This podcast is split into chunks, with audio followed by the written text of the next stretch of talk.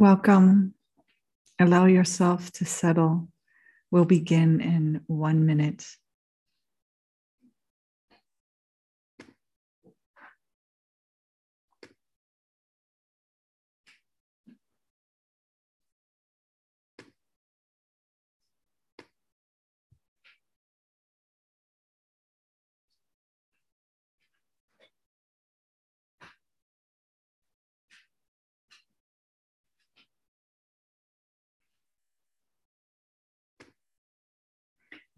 Welcome. Allow yourselves to settle. We will begin very shortly in one minute. Delighted to have you.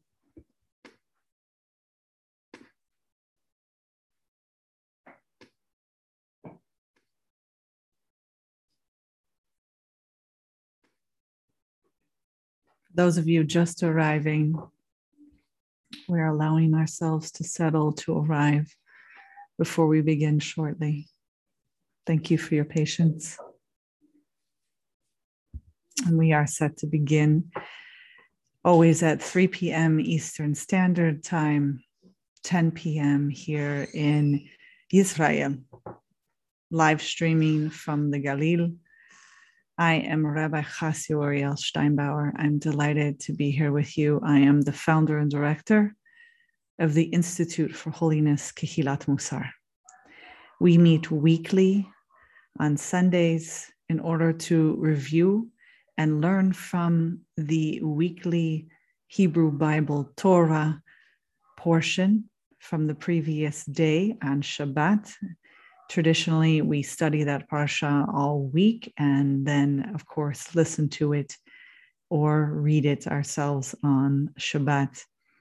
Here, we allow that immersion and that study to come fully with us to meet together on Sundays to review what we've learned, to gain insight into what is happening and what is our practice. This is known as awakening, Torah Mussar mindfulness. And it is where we look at the Torah portion from both the lens of Mussar in the Jewish tradition and from insight and mindfulness from the Buddhist tradition and the Dharma and really bring the wisdom of both in order to get the most out of our learning to bring us to more awareness and to wisdom and to be able to practice together, which is what we do here today. So, as you know, we always begin with our kavanah, our intention, each week. And so I'm going to go ahead and share with you and for those of you on audio listening who aren't joining us live right now on Zoom or on Facebook or LinkedIn or Twitter or on YouTube, um, what we have before us is a beautiful picture with our intention. And it states before doing acts of caring for the self, say the following This is something I'm doing to strengthen my own soul in order to be of benefit to others in the future. So we carry that intention with us through our practice together in the next half hour or so. That we want to strengthen ourselves so that we can really bring God's good to others and be of service. So let's delve into our teaching this week. We are sharing together from the Torah portion called Toledot. And it is well known in our tradition that um, our tradition mostly favors Yaakov, Jacob, Yitzhak's um, son to inherit and the legacy and the tradition of the Jewish people, that he is favored over Esau. And these are Rivka and uh, Yitzhak's twin sons. And it is also really well known to what extent our tradition went to vilify Esau, associating him with Edom and then Rome. And so our, our sages, especially those coming out of the Middle Ages, under Roman and Christian rule. This is a time when Jews were oppressed. And um, they basically saw and chose to see Esau as the ancestor and symbol of their oppression. And so they imagined Esau as dishonest, violent, and even evil. So we want this, our first practice in engaging in this text, to be mindful that the place and time in history in which we live, and also our own personal social location, who we are based on white privilege or uh, people of color, uh, our class status, our citizenship status, where we happen to be born and living in the world, our gender, our sexual orientation. That's what we mean by social location. So, the place and time in history and our social location, it can affect, I wouldn't even say can affect, it does affect. It does affect the way we understand stories, people, our ancestors, receive traditions. And so, when we say there are 70 faces uh, of the Torah and different ways of understanding the Torah and these received stories and traditions um, that we need to keep in mind and be mindful that they're influenced by who we are, where we live, when and how in our social location.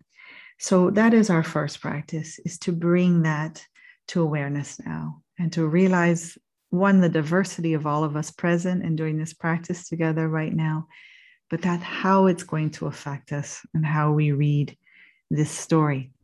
So I want to actually posit if we play close attention, if we distance ourselves from our ancestors' reaction to Esau, to Edom, to Rome, to Christianity, if we pay attention to the actual text, we actually encounter a son in Esau who is dedicated to and honors his Abba, his father. And he's worthy of emulation in this respect. So for now, we'll focus on a scene where Esau returns from hunting, famished, and requires and requests to be fed by his brother Yaakov, who denies him nutrients, something he very much needs, until he agrees to sell his birthright to him. For those of you who don't understand the significance of birthright, back in our tradition, you know, over 2,000 years ago, a birthright was really an inherited institution from the eldest son, where he had certain rights um, and privileges, but great responsibility to take care of the father's estate, uh, especially after he had passed, he would get a double portion. And he's essentially almost like a second patriarch in this case. So while Yitzhak is living, um, Yaakov, uh, through this interaction, will end up being uh, this position for the birthright.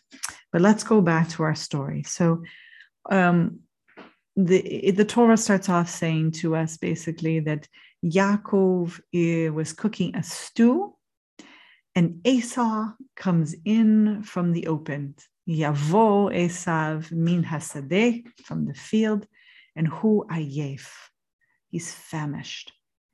So let me put this picture into context before I even bring any commentary at all for us. We have two 15 year old boys here, often impulsive, often will be acting out from a lesser state we need to keep that in mind. We need to keep their social location in mind.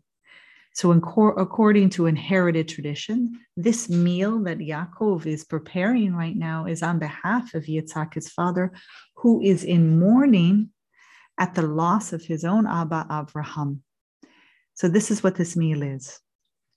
So, we move to the support immediately of Rabbeinu Bachya who tells us that this dish of lentils, as it was a custom to eat a dish in the house of mourners, that this really is the consolation meal prepared for Abraham uh, after Abraham's death. And we get this from the Targum Yonatan, Bava Batra, and the Talmud Bavli. Um, and then his, uh, he's um, Kuni comes and teaches us a beautiful insight. He says about Esau being worn out. And he says it's you very usual for hunters to be worn out after t- um, chasing prey. And that sometimes they'll lose sight of their prey and the forest, get lost. It takes them time to find their way home. And that they actually may remain out in the forest or wherever they're doing their hunting for a day or two and when they get home finally, they're totally worn out, hungry, and thirsty, just basically famished. And he says that this repetition from min ha'adom ha'adom, this kind of reddish looking stuff, every time we encounter the adjective red, it, it always pe- appears to be repeated in the Torah. And so he provides an example from Vayikra, from Leviticus, and he says, when someone requests something urgently like this, they always have the habit of repeating key words. So picture this 15 year old boy coming home famished, and he's like almost stuttering. Okay, picture yourself. So, re, you know, he says these words twice. Okay, key words in such a request. So Esau on that occasion, he's extremely in need of food and drink. Furthermore, the Tur Ha'aroch comes to further teach us that this Hu Ayef, who is coming from the field, he's so tired that he's overcome by a dizzy spell. He's almost fainting. He feels that he will die soon.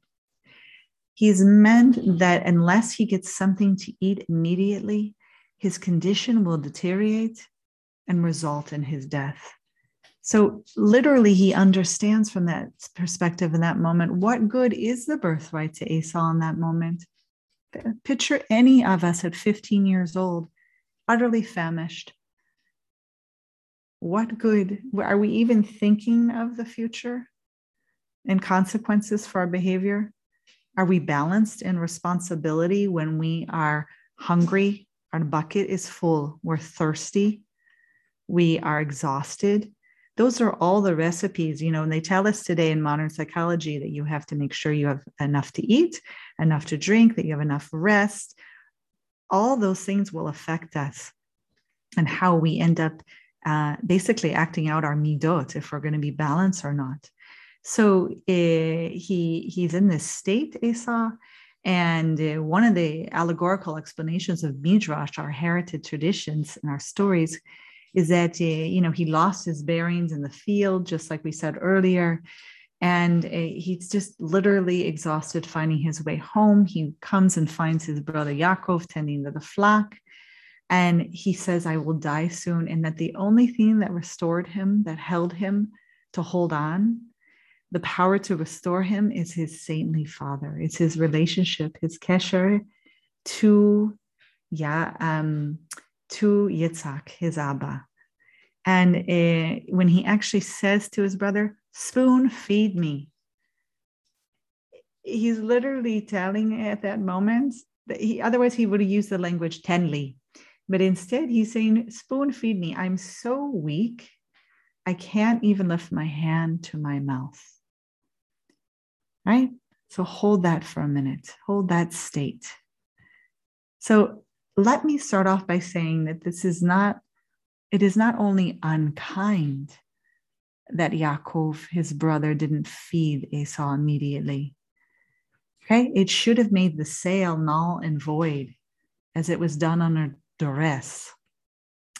Furthermore, Yaakov's behavior here is just unethical. Okay, so now we have to ask ourselves do we really have any insight into Esau's behavior here other than what we shared? That he's 15, he's famished, he feels he's going to die. For on his account, the lack of responsibility is in it's not time to have a discussion about birthright, about selling or buying it. So he does not have the skills here to say, I can't have this conversation right now. I need to eat, and then we can have this conversation. So both made unskillful decisions here. Obviously, Esau should have refrained in engaging in any transaction while suffering, and Yaakov should not have acted with such manipulation and deceit. So now let's take a look at Yaakov's state, state, okay, which as far as I can tell, I have not witnessed anywhere in rabbinic tradition. He too is 15. He just saw his grandfather die, Avraham, who handed over an enormous and wealthy state to his son Yitzhak.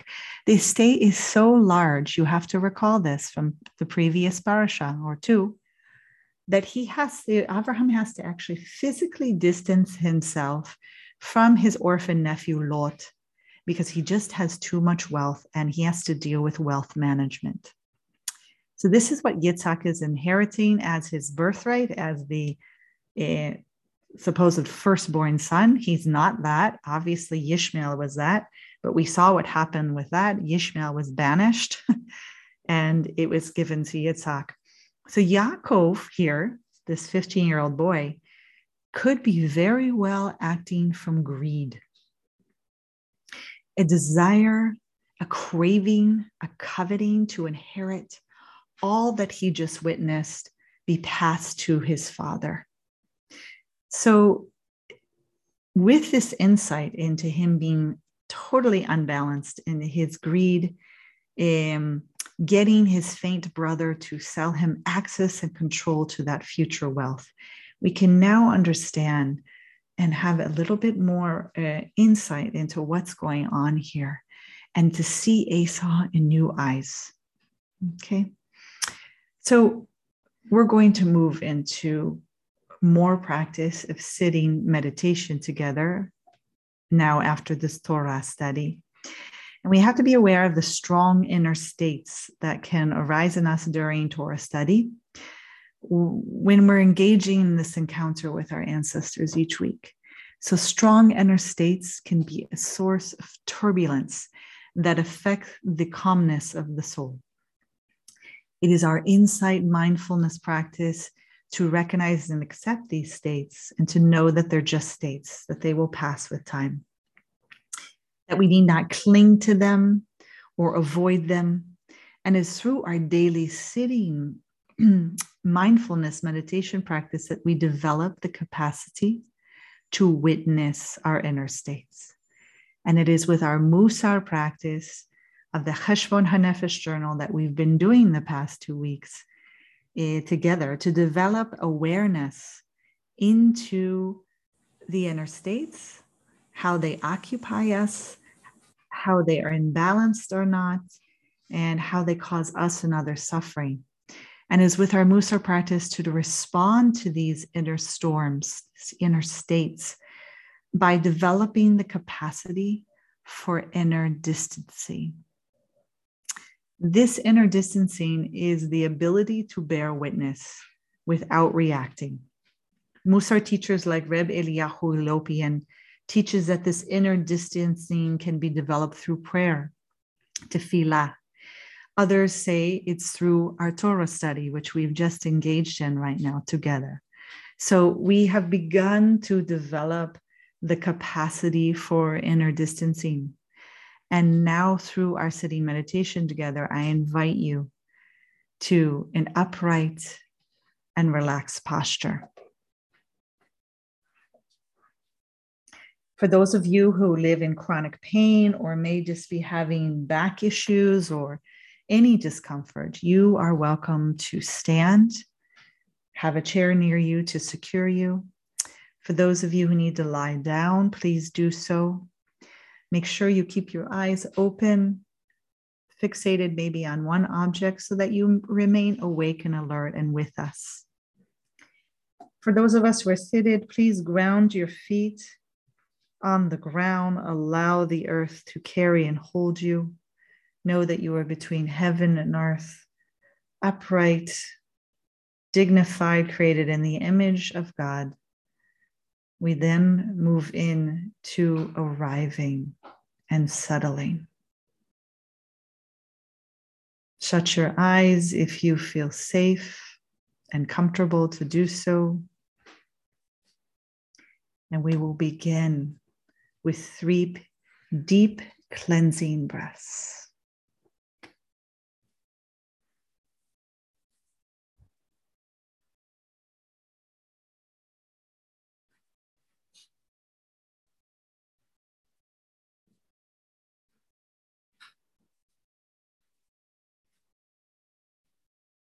Allow your breath to settle, to begin to have the out breath match the length of the in breath.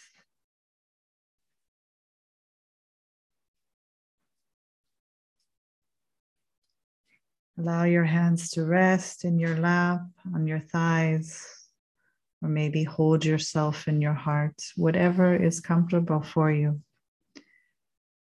And no need to control your breath. Allow it to naturally settle to its, its space, what it needs. And begin to scan your felt sense and embodied awareness of what is going on for you right now in the here and now.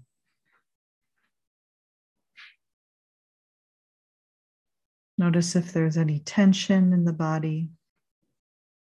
Notice that there is a body.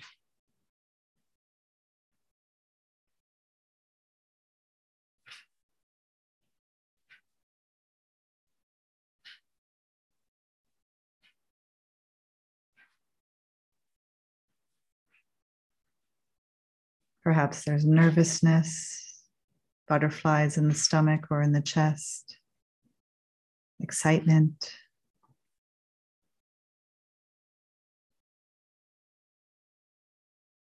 Notice whatever is calling for your attention and to honor it, allow an inner bow to it. That you recognize that it's calling for your loving attention and allow a gentle me- mental note that you will return to this after your practice.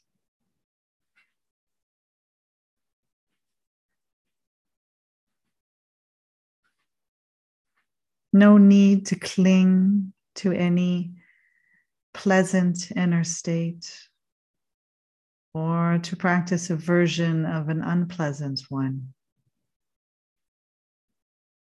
Our practice is to simply recognize what is arising for us and to allow.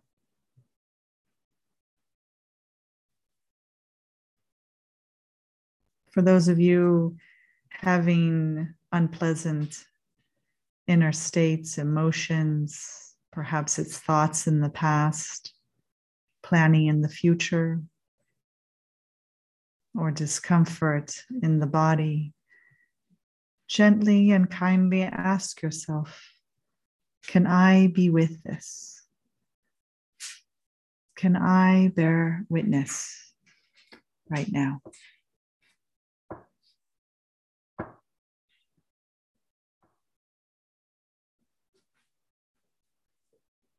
What is it that I need right in this moment?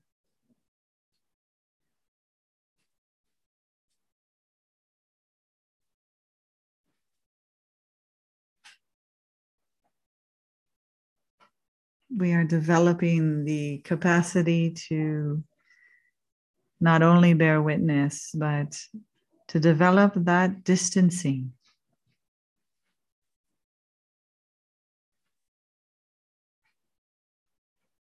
That distancing is not um, unemotional or detached or in the sense of uh, not caring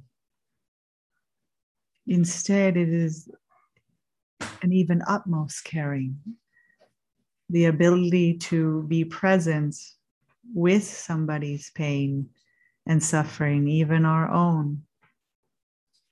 And we develop that capacity each week here together. When we encounter our ancestors in the text and we do not run from what we witness, nor do we attempt to vilify them, that we attempt with that inner distance to see them and their full light and their full capacity.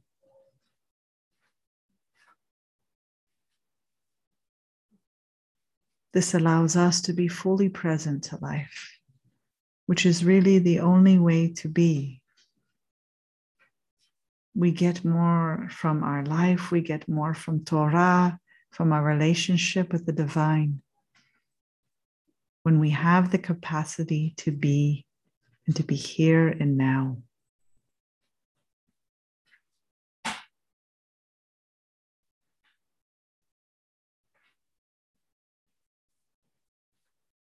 In the next five minutes, we will move to silence together in our sitting. And I want you to encourage you during this practice to develop the capacity in your investigation to bring the nurturing, to bring compassion, not only for your own inner states reactions to this learning in text or whatever may be going on for you, but compassion for your ancestors, particularly Esau, who for hundreds and hundreds of years has not received that.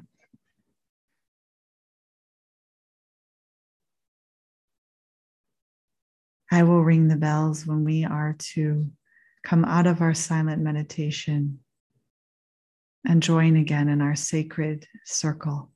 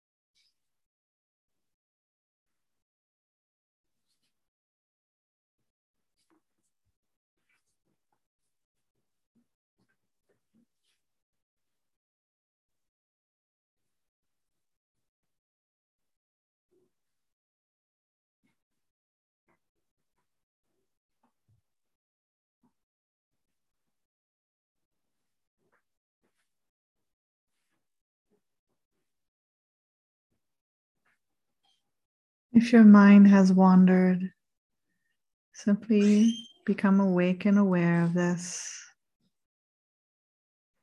Bring yourself back to your breath, back to your investigation, and your nurturing and compassion for yourself and for your ancestors in the text.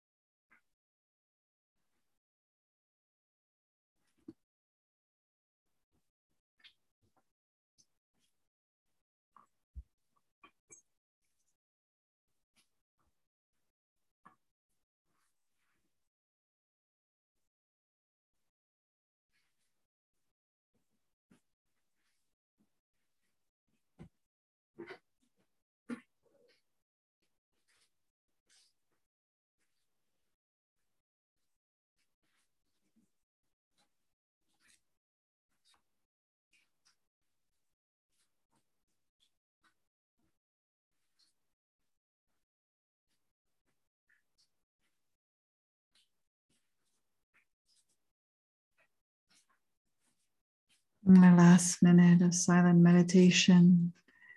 Allow yourself to tap into those deep recesses of love, of chesed, of loving kindness, of metta, and compassion for the 15 year old boys, particularly Esav.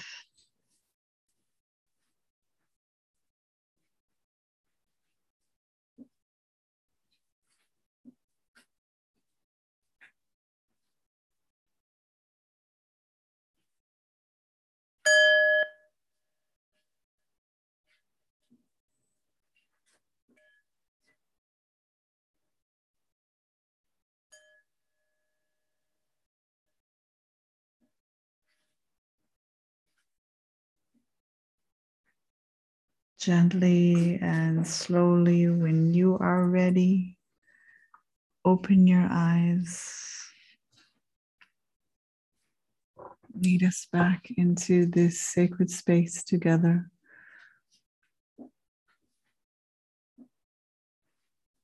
Thank you. Thank you for your practice. Thank you for being present. Thank you for joining us at the Institute for Holiness Kehilat Mussar.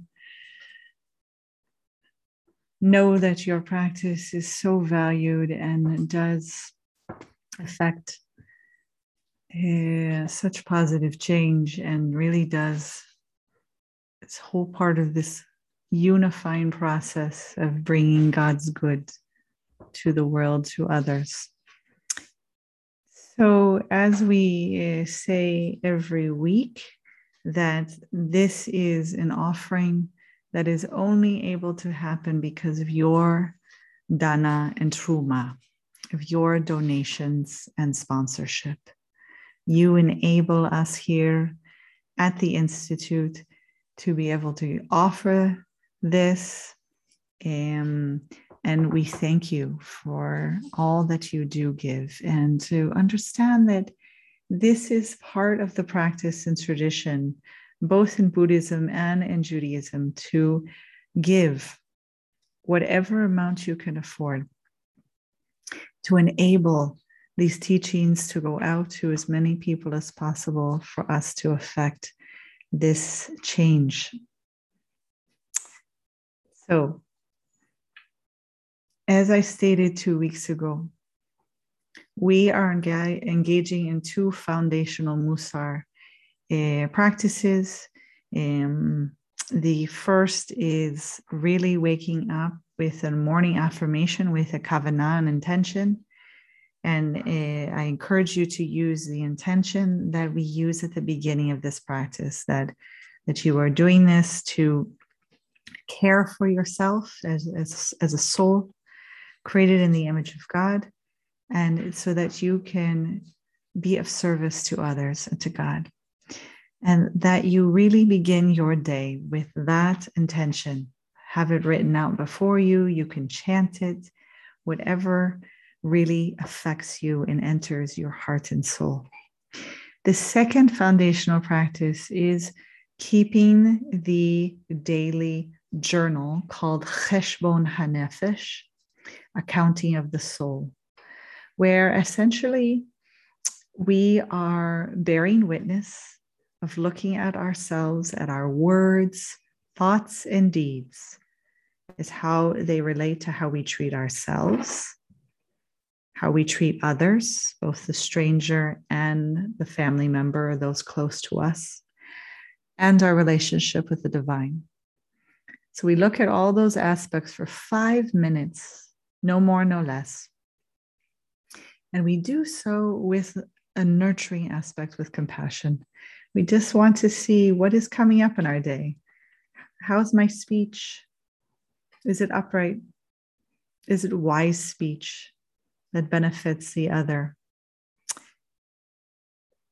Even speech to myself, the self talk, right? How much of the self talk is wise and beneficial and positive uh, that strengthens us and our soul to be of service. Same thing with thoughts, uh, emotions, deeds too. Are we taking care of ourselves and others? How are we? And so it's all part of the Eightfold Path in Buddhism, and it's all a part of the mitzvot system and how we are as Jews. That how we treat ourselves and others is all wrapped into um, this practice and this essence of not only tikkun hamidot, tikkun hanefesh, of really repairing ourselves, but in the sense of doing what we feel has been it's a chiyuv, an obligation, what's required of us, that we want to offer this to the world and to be here in this space. So we're going to continue with those two practices over the week. We can also explore how this teaching and Torah study together affected us and our thoughts, and maybe in our words that we share with others and in our deeds. And um, I look forward to studying Torah together and being together next Sunday, Bezrat Hashem, God willing, where we will jump into our next uh, Torah portion together, where um, Vayetze. Um, so do take the time if you do have the practice. Go ahead and um, study it, time with it, really sit with it. I like to say on, on the Sabbath and uh, Shabbat, to spend some time really dwelling in it so that we can come together and get the most out of this session. So thank you again. Thank you for your practice. Thank you for supporting us. On behalf of Machon LeKedusha, the Institute for Holiness, Kehilat Mussar, I am Rabbi Chasio Riel Steinbauer and just delighted to be with you. Thank you.